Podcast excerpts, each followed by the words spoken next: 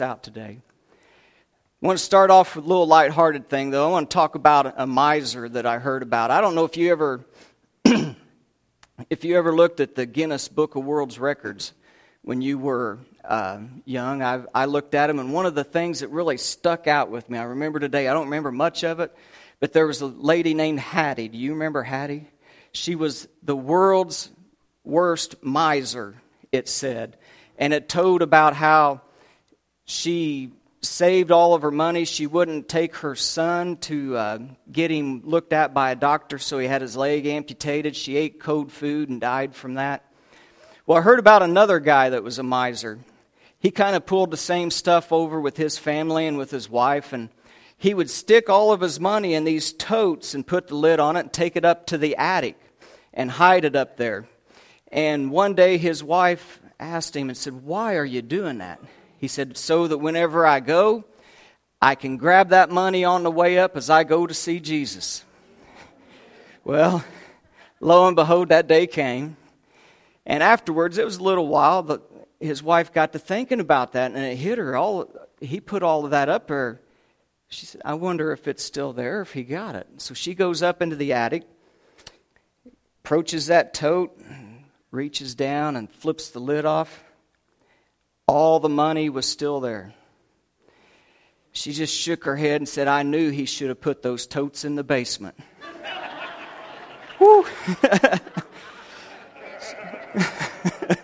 So we're going to talk a little bit about the basement because there's some folks that uh, in our story that's going to be there. Um, the angelic conflict. If you want to turn your Bibles to Genesis chapter 6, we're going to that's where the story of Noah is. And as you turn there, I'm going to get you up to speed a little bit. Genesis chapter 3, Adam and Eve in the garden.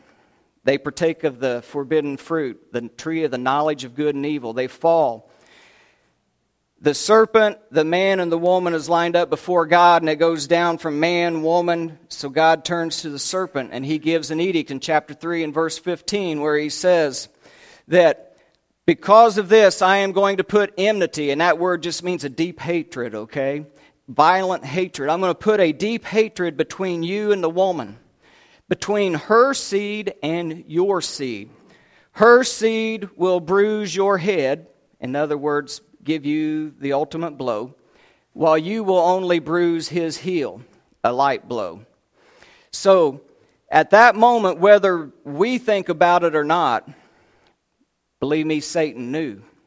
And what he knew was was that through the seed of woman, through childbearing, that there would come someone who would provide the ultimate blow to his head, that would cast him into what Jesus said in Matthew 25, the lake of fire that was prepared for the devil and his angels.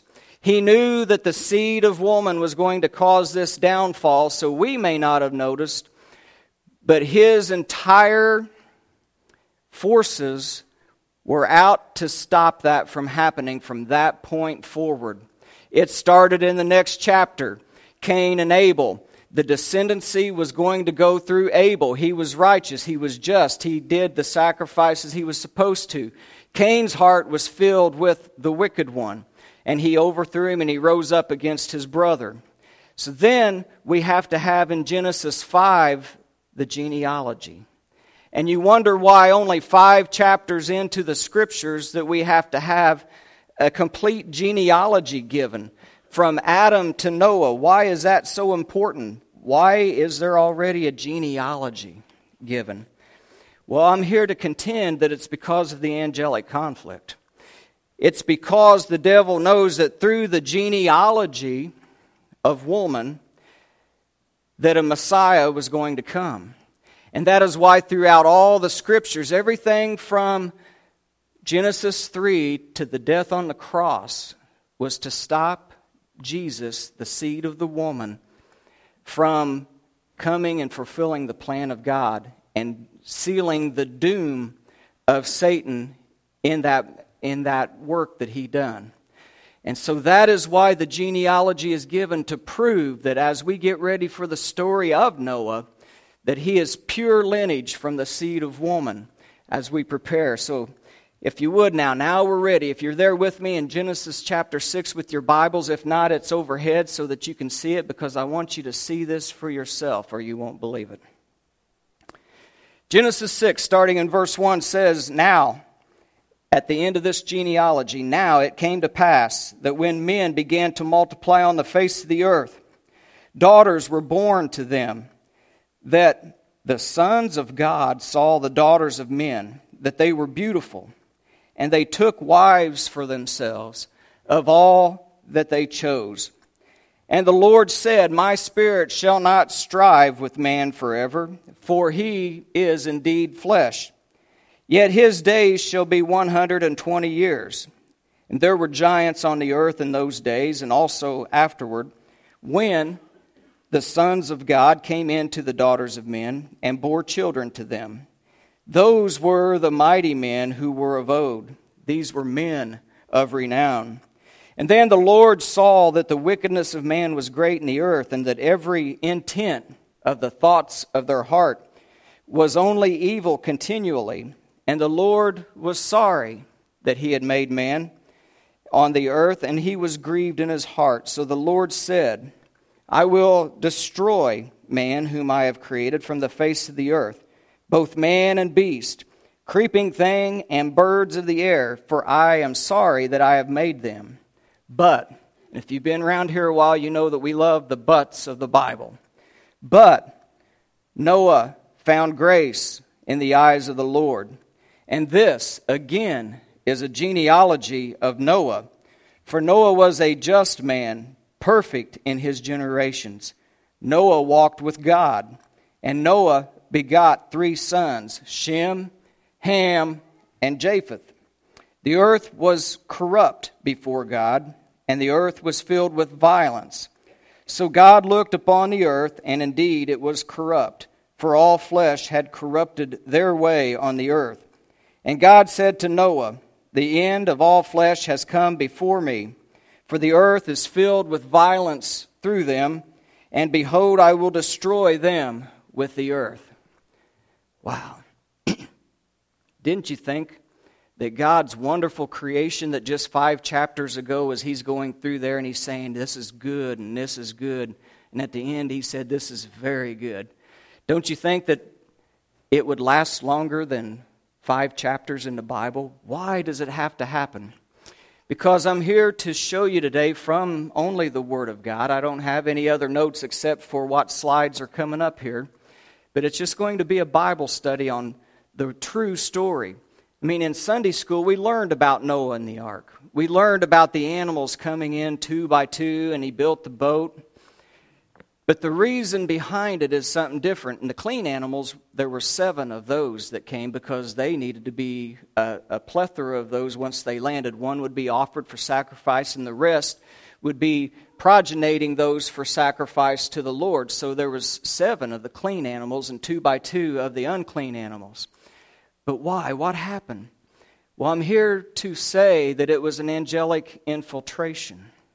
That the angels crossed over from their abode, from where they were supposed to be bound in the heavenly realm, and that they chose women, cohabitated with them in sexual relationships, and bore progeny that were half demon DNA and half human DNA. And this is the reason why God had to destroy everything because it was a satanic outright attack upon the lineage of Christ from the seed of woman. So, with that in mind, let's begin to exegete these passages. In, in verse 1, it says, At this time, men were multiplying and the daughters were born to them. And the sons of God saw the daughters of men that they were beautiful. And so they took wives for themselves of all whom they chose. The Holy Spirit here is making a big distinction between who are the sons of God and who are the daughters of men. And I think we understand that daughters of men that was born unto them is mankind like you and I. The real linchpin of our study is, is who are these sons of God? Now, the, the people who study the original language knows that this is a particular term for angelic beings, that it's only used in four places in the scripture Genesis 6, Job 1, Job 2, Job 38. And that's where we're going to be going next because we're going to use those three passages in Job to prove that the sons of God are angelic beings. That's the only time this term is used. So if you want to turn to the book of Job right before Psalms to chapter 1, you can. Uh, if not, it's going to be up on the board for you. But in Job chapter 1, it says this about the man named Job. If you go to verse 6, now there was a day when the sons of God, there's our phrase, the sons of God, what did they do? There was a day when the sons of God came to present themselves before the Lord, and Satan came also among them. so, whoever these guys are, they're before the Lord, and Satan is one of them, isn't he? And the Lord said to Satan, From where do you come? And Satan answered the Lord and said, From going to and fro on the earth, and from walking back and forth in it. Now, I want you to know that this is a special meeting that God has called for His created beings, the sons of God. This is not you and I. How do we know that? First off, it's in the heavenly realm before the throne of God. Second of all, he asked Satan himself, Where did you come from? And he says, From the earth. I've been walking about, I've been going to and fro and up and down and back and forth. So we are not on earth. We are before God, and these are the sons of God that are presented there. Now, Bob Seger, I, I, know that you guys are, that Rick's from my generation, and Bob Seger, he had a song that said, Turn the page. I'm on the road again, here I am, turn the page. Job chapter 2, verse 1. After that, Job had got utterly destroyed in verse in chapter 1. Now chapter 2 it says, Again, there was a day, so this is a second time, when the sons of God came to present themselves before the Lord. Satan came also among them to present himself before the Lord. And the Lord said to Satan, From where do you come? And Satan answered the Lord and said, From going to and fro on the earth and from walking back and forth on it. So here's a second time that we have a convocation of the sons of God, and Satan is a part of them. And it's not on the earth. Now, third time is the charm. Job 38. Turn on back a little further in the book of Job, and by this time, Job's got supposedly friends there. They're, they're berating him. Things have been going on.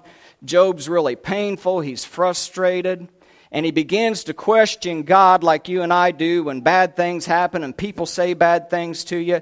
And so, God now, I'm glad he doesn't do this to me because it would scare me to death. I'd probably just die of a heart attack flat out.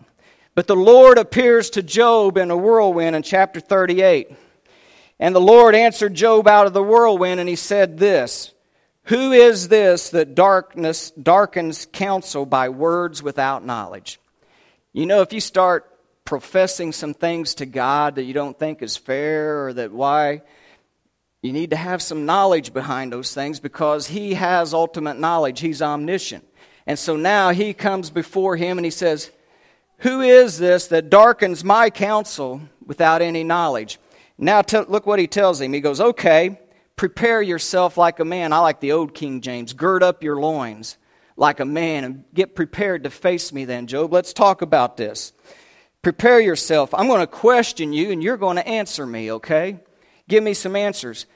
Where were you, Job, when I laid the foundations of the earth? Tell me. You've got so much understanding. Tell me, where were you when I laid the foundation? Who determined its measurements? Surely you know that since you know all things and know more than I do. Who stretched out the line upon it? To what is the foundations fastened? Who laid its cornerstone? Tell me if you can. So, what we have here is the earth in preparation, isn't it? When God is preparing it. So, it's not even prepared yet, so we know that the sixth day of creation hasn't come for man to even be around. But look who was around. Verse 7. Where were you when the morning stars all sang together and all the sons of God shouted for joy? You know, there was sons of God there whenever Job is being discoursed by God. And he says, As I laid the foundation, as I stretched the line upon it, as I fastened it and laid the cornerstone, the sons of God were shouting for joy. That's angelic beings. This is the only time this term is used in all of Scripture in the Old Testament. So now, let's go back to Genesis chapter 6 as we move forward, because hopefully the Bible has explained the Bible in letting us know who the sons of God are. And they're going to do something with the daughters of men, and something's going to happen so that God has to send the flood. So in verse 1 again, we began to multiply. The sons of God saw the daughters of men, that they were beautiful. They took wives for themselves of all that they chose. And now we're beginning to see why there's a genealogy in chapter 5, because there's a crossover happening. The Lord said, My spirit's not going to strive, it's not going to try to quarrel with this, because He says there's going to be 180 days, because He is indeed flesh, and that word is really supposed to be translated also in the original language. So he is also flesh. In other words, when they came together, he's not only DNA of an angelic son of God, he is also flesh. And I have a responsibility to them. So the principle is there's always grace before judgment. So there's going to be 120 years of grace where Noah a preacher of righteousness is going to preach for 120 years while the ark is a preparing so that they will have the opportunity those that are also flesh to be able to be saved from the flood if they would listen to that. It says we're going to see in a moment wherein few that is eight souls ended up being saved by water. And a like figure also saves us today. And that's where we're going in a moment but it says that there will be 120 years between God's proclamation that I'm going to destroy it while the ark is preparing before the flood comes, and that is a grace period. Verse 4 There were giants on the earth in those days. The word giant is Nephilim. If you've ever done Google searches or on YouTube and you've seen Nephilim, that is the word that's used here for giants. The real word for giants is Raphaim. Raphaim. So this is not the same word that's used in like Numbers when Joshua, Caleb, and the other ten go in to spy out the land and they saw giants and were like grasshoppers in their sight. This is a different word. It comes from the root word nephal, which means to fall. So how this should really read is, is that there were fallen ones in that day. So there were on the earth, the fallen ones, what happened when the sons of God came in to the daughters of men and they bore children to them. Those were mighty men who were of old, men of renown. If you got a King James or New King James, that word children there is in italics. It's copied that way on the board too, I think. But what that means is, is that's put in there by the translator so you'd understand, but the word uh, there means something quite a little different. It's not just that they were children, it means the same. So the same was born unto them. That means that they were demonic type beings. The Lord saw in verse 5 the wickedness of man was great in the earth, and that every intent and thought of the heart was continually evil. That's why we constantly talk about keeping your mind pure. Proverbs says that as a man thinketh in his heart, so he is. And so that's why every thought, it tells us, is supposed to be taken into captivity. That's why Paul always encourages you to think on that which is good, think on that which is pure, think on that which is holy. Because sin and disobedience begins in your mind. And so you have to take every thought. Look how important it was here that God has to place it here to say that every thought, every intent even of the heart was nothing but evil. and he became sorry. And that word is like a deep breath. It's like you shake your head. It's like when your, your kids have been doing something wrong. You, now I've got to deal with it. And that's basically what this means. God now has to deal with it. Jesus was the lamb slain before the foundation of the earth. He is omniscient. He knows everything. He knew this was going to happen. And now that it's here, it's grieving him. He takes this deep breath. He says, I'm going to have to destroy the earth now. Everything in it. And if you look, it says, even the creeping things, even the birds of the air, everything I'm going to destroy of what I have made. But verse 8, those buts of the Bible. Noah found grace in the eyes of the Lord. Why did he find grace in the eyes of the Lord? Two reasons. Next verse. This is the genealogy of Noah. Wow, here we go. Pretty important about this genealogy, isn't it? About a true lineage to the Christ. Here's the genealogy of Noah. Here's the two reasons why he found favor in the eyes of God. He was a just man. He believed in God followed God's word. He did what he said. Hebrews 11 tells us that by faith, Noah in fear prepared an ark to the working of saving his household. So he was a just man. He followed instructions. And then it says this He's perfect in his generations. That word perfect means continuous, like a perfect circle. It means no defect. It means no defilement, no corruption, no decay, no spot on it. He is perfect in his generations. That's why the Holy Spirit says, I gave you Genesis 5 to show you that he is perfect in his generations. Noah then walked with God, and he begat three sons Shem, Ham, and Japheth. But look at the distinction between Noah now and the rest of the world. Verse 11. The earth, though, was corrupt before God. The earth was filled with violence. Now, here's, here's something for free. Violence is the word Hamas. You ever heard that on the news? There's a group over in the Middle East that is violently against Israel all the time, God's people. They go by the term Hamas. The term is the word for violence and it's a satanic group who is continuing this violence against the children of God. So, the world is corrupt, and God looks upon the earth, and indeed it was corrupt. Now, catch this phrase all flesh had corrupted their way on the earth. Corrupted is in a hiphil stem. It means it's caused to be something. Something caused the flesh of all of the earth to be corrupted, to be the opposite of what Noah is, which is pure, which is holy in its generations and perfect and continuous. Something corrupted it. What was it? It was back in verse 4 whenever the sons of God came in unto the daughters of men and bore children unto him and began corrupting the DNA of the gene pool, the satanic attack upon a lineage of Christ. So, verse uh, 12 again, all flesh had corrupted, get this, their way upon the earth.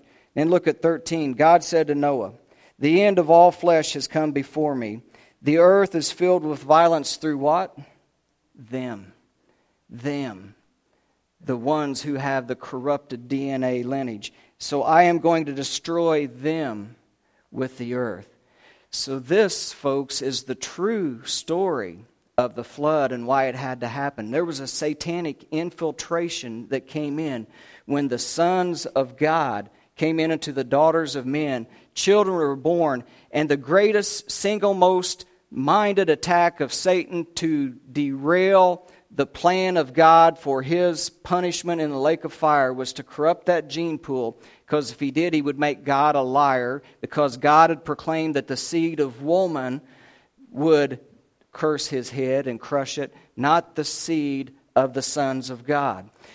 This is not new from Genesis 3. Like we said, it went from Cain and Abel to this one, which was a mastermind plan. It continues on. Exodus 1, you've got Moses having to be saved because all of the male children are going to be killed so that we can stop this lineage from going. All the way through, when it was found that it was David's lineage, it was down to one baby that was saved. Then we get to the New Testament. Did you ever wonder why Matthew and Luke both start out with the genealogy of Jesus Christ?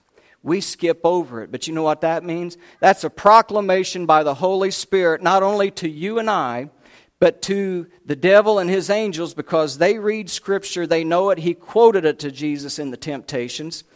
And it is there as a proclamation to the devil, his angels, to God's holy angels, and to us that the lineage of Christ from Adam to Jesus was perfect, it was intact, and it came as it was planned. And so the satanic attack was all the way through there what happens next? Wise men, they come. They present themselves before Herod, who is evil filled. And they said, Where is he that is born the king of the Jews? We saw his star. We know he is here. Herod at that point smiled and said, Go worship him, but when you do, come back and let me know. He, he where he is because I want to worship him too. Yeah, right. You wanted to destroy him. Why? Because when he saw he was confounded and the wise men were told by God to leave a different way and they went undetected, what happened? Herod sent out another verdict to kill all of the male children from two years old and under. We've frantically got to stop the lineage of Jesus so he doesn't crush my head and seal my fate. Now, just in case you think I've been stretching this a little bit. We got three passages in the New Testament that verify everything that we just talked about. So if you want to go to 2 Peter chapter 2, you guys thought we were done, didn't you? You could smell the food like I do, and you're thinking, mm we're just about there. Au contraire, we got just a short way to go. 2 Peter chapter 2. And this is leading up to this. It, there's a reason why all of this is in the scripture, not only to show that Jesus' lineage was true and that he was the Son of God, but it's also going to be listing in the next two passages the flood and Sodom and Gomorrah as evidences to those who, like those angelic beings and like those that were in there, who disobey the Word of God, who don't trust in Him and place their trust in Jesus. And what happens to them? You say, nothing's happening. They're, the rain falls on the just and the unjust. We just had everything's good both ways, so why bother? Well, here's the reason. 2 Peter chapter 2 verse 4 verse 3 says that their judgment will become just like the one I'm getting ready to tell you in verse 4 verse 3 says their judgment does not slumber for if God did not spare the angels who sinned talking about angels who sinned, and you might think, wow, that might be when they rebelled against God. That's not the flood. No. Sin means to hear something like, Thus saith the Lord, thou shalt not, and you disregard that and do it anyway. That's sin. So there were angels who heard something from God and they decided to go ahead and do something anyway. But because of what they did, God cast them down to hell delivered them into chains of darkness to be reserved for judgment. And God didn't spare the ancient world either, but what? He saved Noah. One of eight people, a preacher of righteousness for 120 years, we might add, bringing on the flood of the world of the ungodly and turning the cities of Sodom and Gomorrah into ashes and condemned them to destruction, making both of these illustrations as examples to those who afterward desire to live ungodly. So there was a reason why God put this in here. It wasn't to knock us off our feet when it says that angels crossed over or that he rained fire and brimstone on Sodom and Gomorrah. But it's because he does not desire anyone to be lost. He wants all to come to repentance. He gave 120 years to the time of Noah when it was extreme violence. He doesn't want you to be lost. And he set up two big monuments to proclaim that, that you do not be lost, but you follow God and what he does. I like verse 9 there. The Lord knows how to deliver the godly out of temptation and how to reserve the unjust under punishment for the days of judgment. So there is just as there's a distinction between the sons of God and the daughters of men, there's also a distinction in this world of those who live justly and those who live unjustly. God knows how to deliver you out of the temptations and how to reserve those unto punishment who do not obey. Now let's go to Jude. It's a couple more books over to your right. If you go to Revelation, like I did, you went too far and you got to fold your flaps back and come back one more. Jude is right before Revelation. It's only one chapter, it's very short. He says the same thing that Second Peter does about all of this, and, and that the people who do not want to follow God. And then he says this about verse 6 of Jude the angels who did not keep their proper domain. Hmm. How did the angels sin? They had an edict of God. So Second Peter said the angels sinned. Well, this gives us a little more information. They were the angels who did not keep their proper domain, but they left their own abode. So we've got a group called the sons of the God who did not keep their proper domain. They left that abode, and now they are reserved, just as Peter said, in everlasting chains under darkness for the judgment of that great day. And just like Sodom and Gomorrah as well, and the cities around them, in a similar to manner of these, having given themselves over to sexual immorality, gone after, now here's the key word for both Sodom and Gomorrah and the angelic infiltration, they gone after strange flesh these are set forth as an example, suffering the vengeance of eternal fire. So, angelic beings who did not keep their, their abode, their first estate, God said, Thou shalt not cross over, and they disregarded. They are held in chains, but it says that that was strange flesh to them, and that and Sodom and Gomorrah sets up a monument for going after what is called strange flesh here in verse 7. One more passage and then we're done. 1 Peter chapter 3. 1 Peter chapter 3. And in 1 Peter chapter 3, we've used this a lot in concerning baptism, but we've never went up to the first couple of verses before that. 1 Peter chapter 3 says this. Talks about our Lord and Savior Jesus Christ, and he suffered once being just for the unjust, that he might bring us, you and I, to God.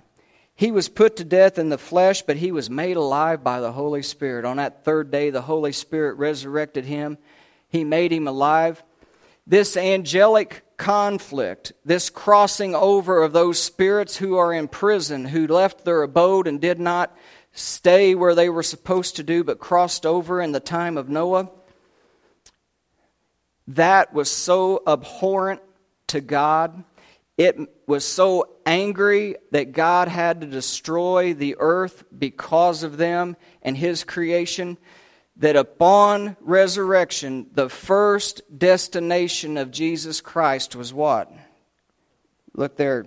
By whom? By this Spirit that made him alive in verse 19. Also, Jesus went and preached to the spirit in prison now, who are these spirits in prison again? Well, it tells you. I'm glad you asked. Verse 20. These are those who formerly were disobedient. Isn't that what Peter and Jude had just said? That they were disobedient and did not keep their first estate. When did that happen? Well, that's the next word. When once the divine long suffering waited in the days of Noah while the ark was being prepared, in which a few, that is, eight souls, were saved by water. So he gives us the who, he gives us the when, and we've already got the why. There was a reason why the flood came, there was a reason why everything was destroyed. It's because of that. And it says that it was so abhorrent to Jesus, to the Spirit, to God, that whenever he arose, that sealed the deal. That was why the attack on the lineage from Genesis 3 till now happened, was because we have to keep him from the cross and we have to keep him from being resurrected by the power of God because if that happens, the promise of God from Genesis 3 comes true. Our doom is sealed. We will find the abode in the lake of fire. The first thing that happens when the plan is sealed, the Holy Spirit takes Jesus, he goes to them, and it says there preached, the word means he made a proclamation. And that proclamation was this You've tried since Genesis 3 to stop the plan of God. You guys in particular crossed over and made the greatest attack on my line genetically. You kept on all the way through history, even up to killing all of the babies in Herod's time.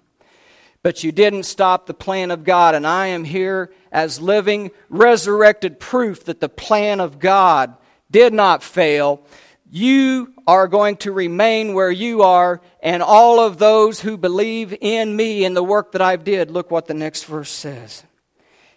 While the ark was being prepared, in which few, that is, eight souls, were saved through water, there is also an antitype. That means something just like it, but kind of opposite.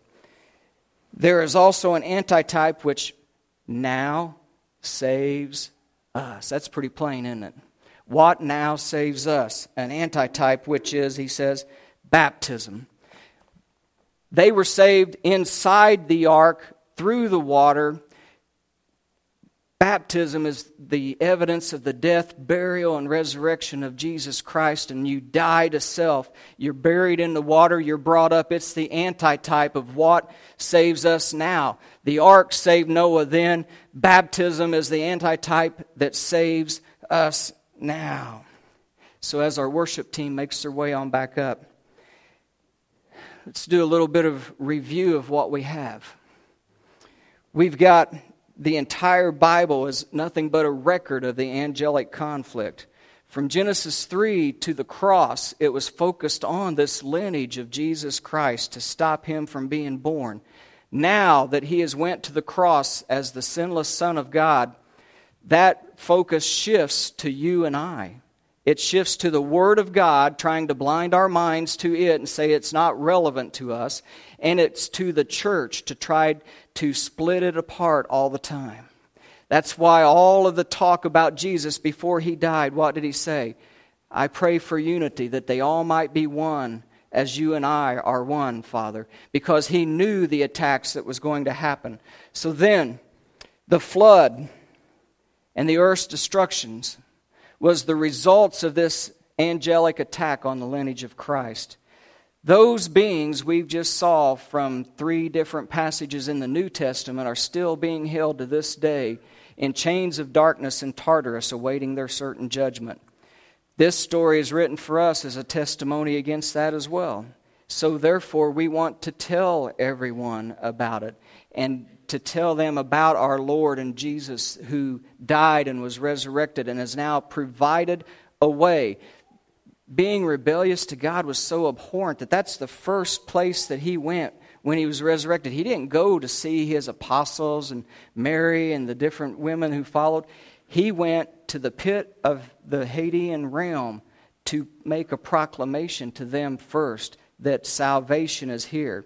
And he proclaimed the victory that you and I also have in Christ. And so I would say that if you're here today and you're visiting with us, you've never been baptized, you've not experienced that thing which now saves us, I pray that you've made up your mind that I need to do that. This scares the, the dickens out of me.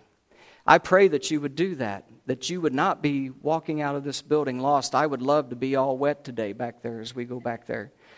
If you have been baptized into Christ, but yet you feel like my way has kind of got lost, I've not really followed it, make that clear to God in your heart today. 1 John 1 9 says that if you will confess your faults to Him, that He is faithful and just to forgive you of your sin and to cleanse you from all unrighteousness. And when it says He's faithful, that means He does it every time. Not just one time and now, oh, I've done it again, so He can't. He's faithful. He does it every time. He's just. There's a reason. Because Jesus proclaimed the victory, and so now He's justified to forgive us of those sins. But I pray as we close in prayer that you think about these things. Father, we thank you for today for a celebration of life of Jesus, but also the celebration of new life for 20 years.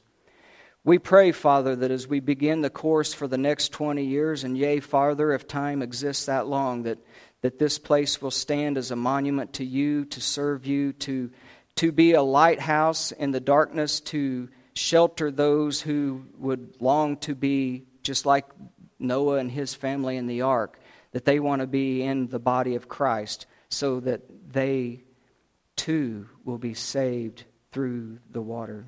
And we pray this in Jesus' name. Amen.